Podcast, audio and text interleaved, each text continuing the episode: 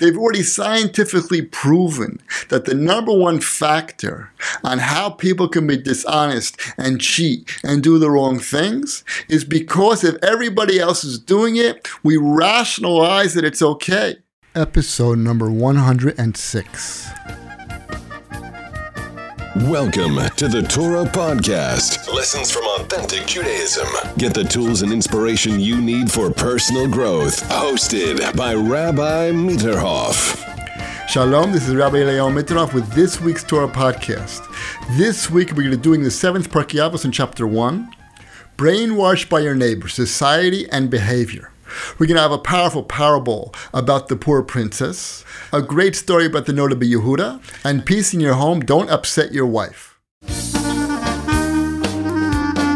And now, Ethics of the Fathers, the fundamentals of Jewish faith and character development. So the seventh Mishnah says like this: Natai arbale omer. הרחק משוכן רע, ואל תתחבר לרשע, ואל תתייש מפרניוס. Distance yourself from a bad neighbor, do not cleave to a wicked person, and do not abandon the belief in retribution. So there are three parts to this Mishnah the bad neighbor, the wicked person, and retribution. So the Rambam says like this Do not be connected with any evil person. Why? So you shouldn't learn from his conduct. Because we've explained before, the Rambam says, undesirable traits are acquired through association with wicked people. This is where we learn from. If we connect ourselves with the wrong people, we'll also become like them. And Rabbeinu Yonah says even more than that. He says when you associate with wicked people, you have a share in all their wicked deeds, and you'll be punished along with them.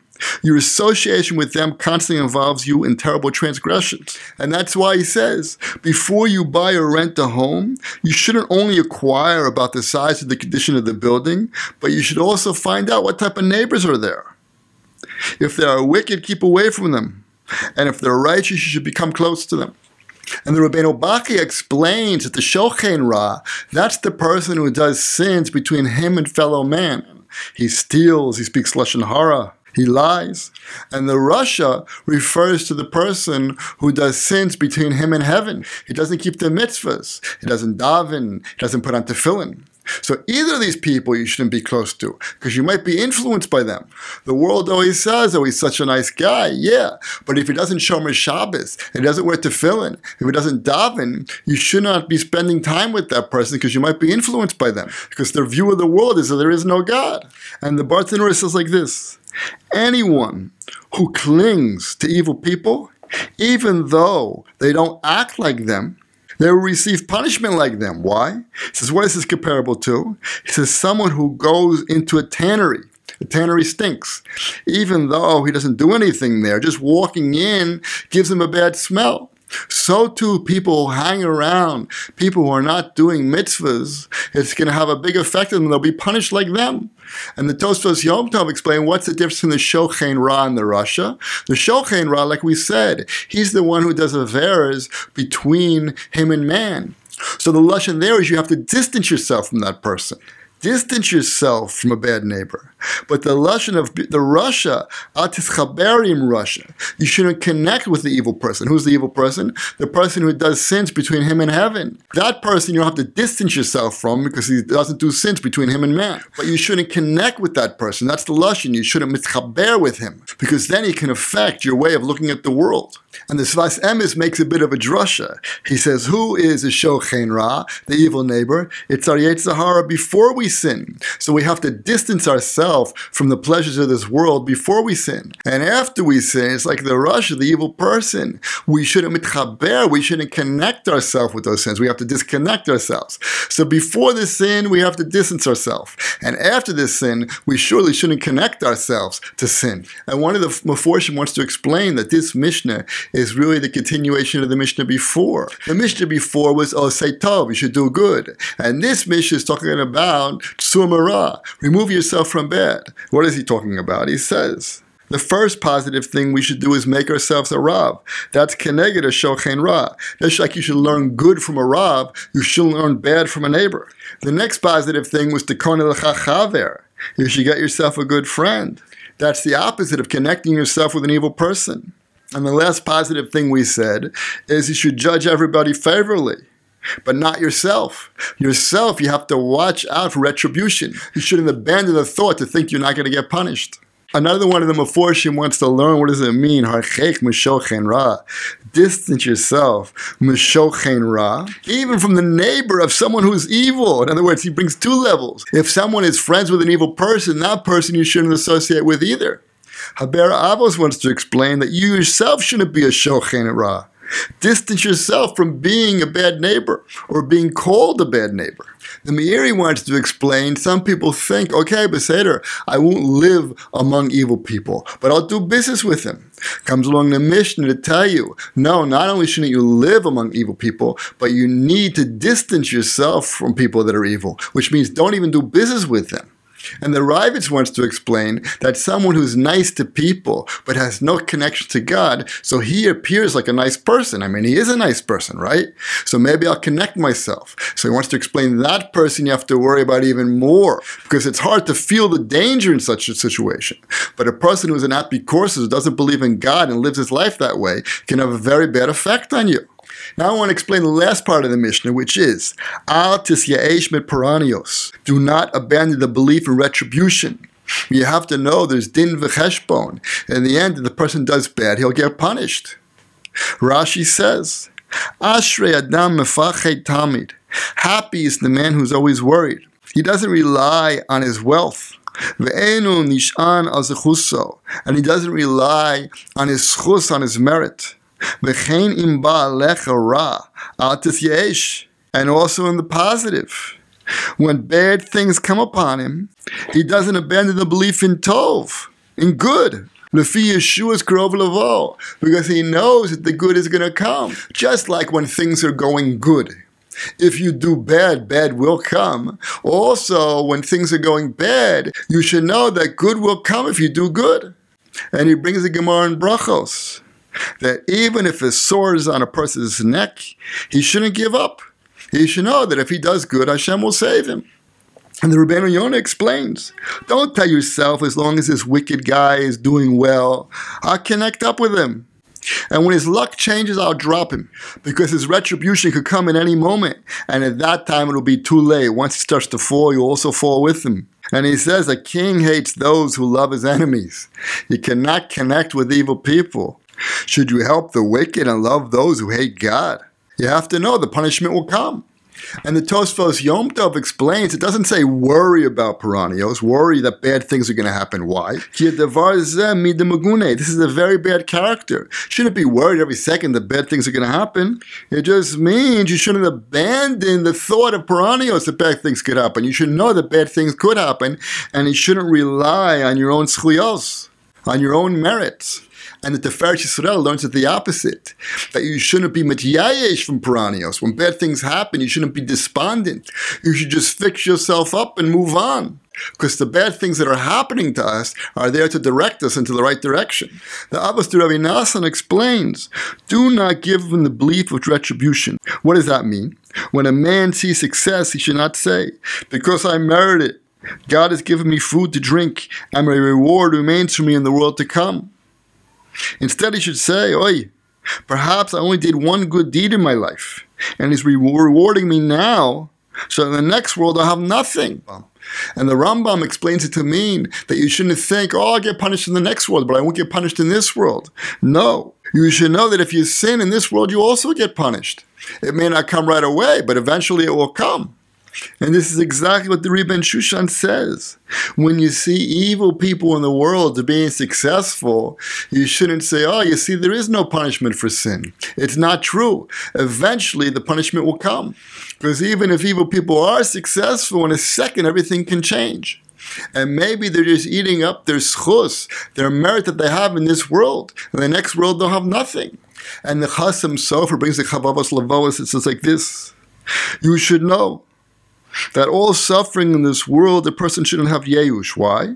A person shouldn't be despondent because every suffering that a person has is to turn him towards tov. Chutz, except the suffering that he gets from being associated with the wicked. Therefore, he wants to explain the Mishnah like this If you do not connect yourself from the wicked, then you do not have to be despondent from pranios. Why? Because the suffering that you're having is there for good, it's there to turn you towards the good. But if you are connected with the wicked, so then you will be mityayesh, you will be despondent from pranios because you're doing it to yourself. So, what are we learning from this Mishnah? We're learning not to connect ourselves up with evil people. And this is a basic foundation of the Torah. We know in the beginning parts of the Torah, Avram Avinu is told to leave his home, to go away from the evil society. Because there's no way to be righteous if your whole worldview is shaped by your society. And not only that, but the first Tehillim also starts this way. The first Tehillim says like this Praises a man that he walked not in the counsel of the wicked, and he stood not in the path of the sinful, and he sat not in the sessions of scorners. Tehillim's also telling us this is the first move, pawn to king four. The first move a person has to make is to separate himself from evil people because there's no way he can break the influence. And the truth is that evil people like to be together. And this way they can justify their sins. They've already scientifically proven that the number one factor on how people can be dishonest and cheat and do the wrong things is because if everybody else is doing it, we rationalize that it's okay. Who can really be an independent thinker and think this is wrong when you're surrounded by it and everybody's doing it? So you rationalize it. And not only that, but all your standards and the way you judge yourself is based in your society. If nobody in my town davens and I daven, it looks like I'm a tzaddik. I think I'm a righteous person. But if I live in a neighborhood where everybody's learning full time, and all I do is daven, all I do is pray three times a day, I'm not up to standard. It all depends on my surrounding. I judge myself based on how I see myself in society. But the reality is that I'm judged by Hashem's standards of what He holds is right and wrong. Not just what my society holds right and wrong. This was Avram Avinu. He stood up against the entire world. This is the story of the Jewish people standing up against the whole world and saying, no, your value systems are wrong. We received our value systems from God and we're going to live our lives that way. But in order to do that, we have to protect ourselves. We have to remove ourselves from society in order to have the strength to do the right thing. For example, if you live in Bayit Vagan in my neighborhood, it's normal that at 5 o'clock, all the kids after school fill up the beis midrash and they're sitting and learning Gemara there. It's normal that on Fridays everybody learns. It's normal on Motzi Shabbos everybody learns. It's normal that the beis midrash is filled on Shabbos. It's normal. And that gives a person a proper standard to live by. And just the opposite when you live among evil people. For example, the world says that it's normal to send your 18 year old kid, your boy or your girl to college, to university. Are you out of your mind? At the age where they have the most energy and the most desires, basically you're sending them into, I can't say the word, into a whorehouse. That's where you're sending them to a dormitories where they're mixed together. How could you do such a thing? The answer is, oh, it's normal. That's what everybody does, isn't it? What do you mean? It's not normal not to send your kid to college. But if you would think about it, it's insane. How can you send your daughters and your sons into such temptation? But since we're brainwashed by society, we don't think about it. We rationalize it. We say it's normal. It's the world view. But it's not only the worldview, it's also from neighborhood to neighborhood.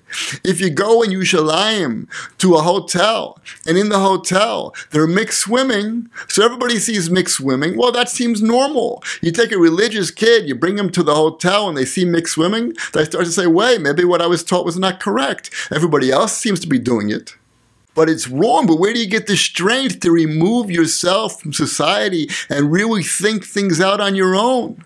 And the problem is, even when people feel they are thinking on their own, they're not really. You look at teenagers, oh, they're rebelling, they're independent. Yeah, but they're all dressed the same. They're all doing the same things. They all want to buy the same clothes. The fashion industry.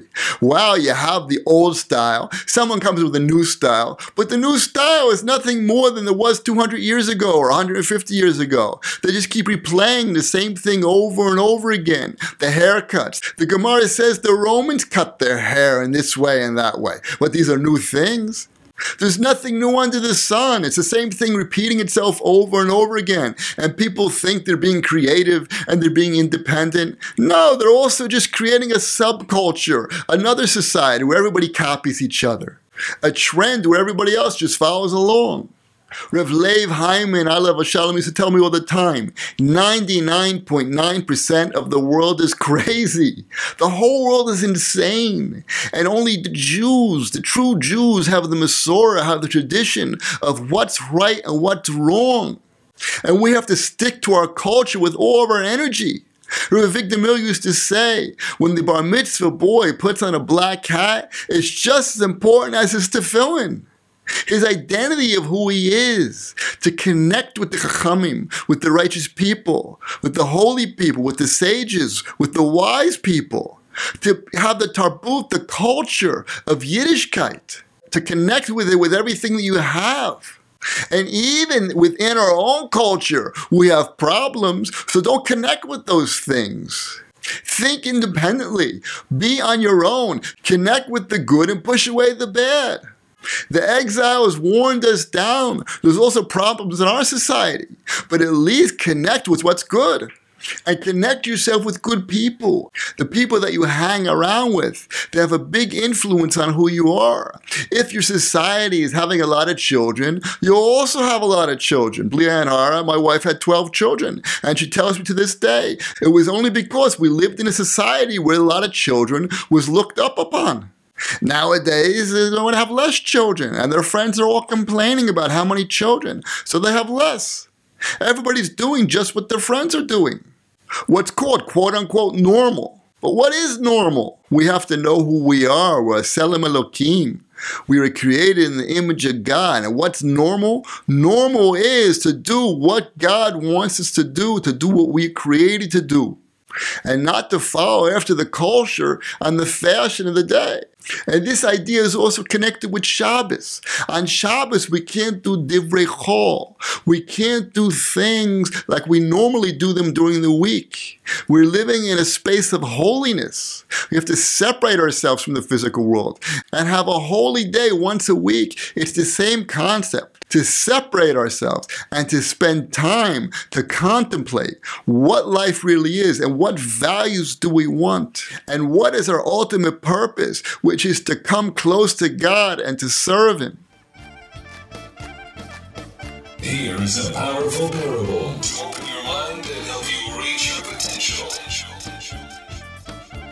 The Chafetz Chaim brings a parable. I believe I brought this parable once before, but it's so connected with the Pirkei Avos, I'm going to say it again. So one time a princess, the daughter of a king, was stolen away and taken to a foreign land. And she was forced to marry this crude peasant. So she felt her life was unbearable. She, used, she was used to having fine silk garments and living in a palace with nice dishes. Now she was in some shack. Everything was dirty. Her clothes were all rough. Her food was coarse. It was very, very difficult for her. She used to cry every day. But as time passed, little by little, she got used to her new life. And the rough clothes and the coarse food was not so bad. And as time went on further and further, you couldn't even tell that she was a princess. She herself looked like a simple peasant. So that was the mushal. And the Chafetz Chaim explains what's the nimshal. He says the soul. The soul comes from a high place in heaven. And in its original place, it was used to such lofty and serene matters. What happened? It came into a body. And not only did it come into the body, but it came into a world that was full of sinners. So the first sin that it does, it feels horrible. And at the beginning, it's very difficult. But after a person gets used to living among the sinners, little by little, he gets used to living that way. And in the end, he becomes one of them. And he's no longer able to recognize that really his soul is a princess with a heavenly root and he thinks that he was actually born a peasant. It's time for Great Stories About Great Rabbis. So in Parshas Chukoth it says like this: Adam ki yamos ba'ohel, a man who would die in a tent. That's the verse. So we know that Chazal tells us that a man has to put all of his energies to the point where he almost dies in order to be able to learn Torah. And if not, if he runs after the pleasures of this world, he'll forget everything. So it's written in the Noda B'Yehuda that he responded to somebody 13 days before his daughter's wedding. And he writes to him, even though it was very, very difficult to me because I was preparing for my daughter's wedding, still I worked and I answered your question. So the question is, what was the Noda B'Yehuda doing 13 days before his daughter's wedding that he couldn't hardly learn? He was the gadol hador. For sure, everybody was taking care of the wedding. He wasn't actually taking care of the wedding. So Rebbe Elyashiv wants to answer. He brings the Gemara in Eruvin 65a that says, Abaya said, if my mother asked me to pass her some kutach, and Rashi explained to do a routine chore, I cannot learn with normal concentration because of distraction. And this is because a true scholar is so focused on his learning that even a small little thing can upset him and disturb him.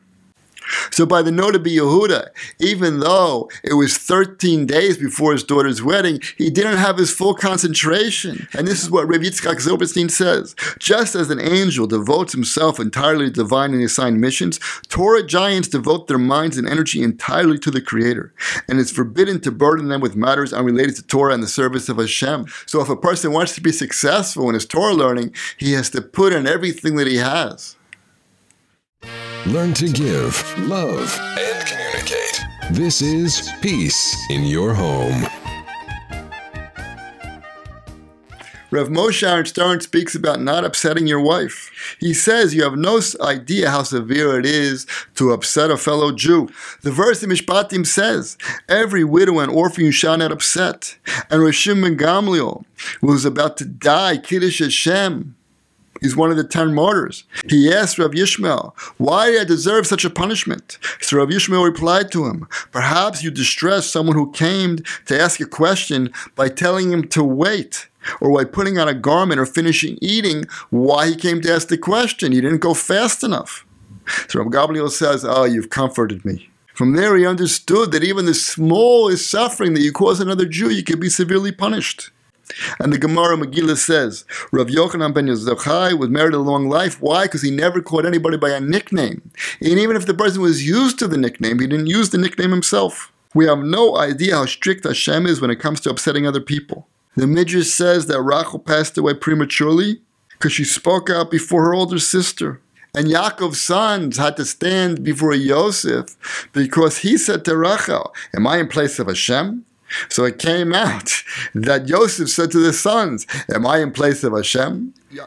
So the small comment that Yaakov said to his wife Rachel had a big effect. Also, the Midrash in Esther says that Yaakov caused Esav a great distress because the verse says he cried a bitter cry. And because of that, we had the whole story with Purim. And Mordechai had to cry out, Mida K'neged Mida, tit for tat. So he explains that it's a spiritual rule. It's not a punishment. The fact is that if you cause suffering to another Jew, it's going to come back on you. It's like playing with fire. If you play with fire, you're going to get burnt. It brings a proof from the Gemara in Kesuba 62b that says, Rabbi Rechumi used to come home once a year on Yom Kippur. He was learning the rest of the year and would come back. One time he got so involved with his learning that it was too late for him to travel back to his home. So his wife is waiting and waiting, and she shed one tear. When she shed that tear, the building collapsed and he died. Ah, it comes out that his wife was now even worse off, but it doesn't matter. That tear caused him to die because it's a spiritual law. If you cause suffering, you're going to get it back on your head. And the Gemara in Taanis speaks about Ish, Nachum Ish. Nachum Ish Gamzu was blind. He lost his hands and his feet and had boils all over his body. And why was this? Because one time a poor man asked him for food. And he drayed and he unloaded his donkey to get the food. He didn't do it fast enough, and the person died. So he accepted all this suffering upon himself. And the Maharil Diskin, one time his wife put two spoonfuls of salt into his coffee. And then she realized afterwards what she did. She came back to get the coffee, but it was too late. He already drank it. So she said to him, Why you drank the coffee? He says, Chazal tells us, it is better to throw oneself into a fiery furnace than it is to embarrass somebody. I didn't want to embarrass you. And it says, the Gemara Sanhedrin, that one time a woman came to the beis Midrash and says, One of you lived with me in order to marry me. So Rebbe Meir stood up and gave her a get. And all the Talmidim also gave gets because they saw the Rebbe giving a get. Because he said, it's better that I'm suspected of immorality than to shame one of my Talmidim. The Gemara in Baba Metzia says, an adulterer is, is, punished by strangulation, and if he gets punishment in the Beis Din, he gets a portion in the next world. But someone who shames a fellow Jew has no portion in the next world. So it's very important not to upset your wife. So he explains why is it when it comes to our wives, we have no problem upsetting them? So he explains because it says ishto kagufo, a person feels like his wife is like his own body. So he feels that she's not in the box of Ben Adam Chavero. In other words, he's, she's so close to him that he forgets not to hurt her. But the fact is that it's like playing with fire, and a person has to be very careful not to upset his wife. Okay, that's it for this week's Torah podcast. I hope you enjoyed it. Please share it with your friends and please leave comments. Thank you for listening. To get more enthusiasm for your Judaism, become a free member at globalyeshiva.com.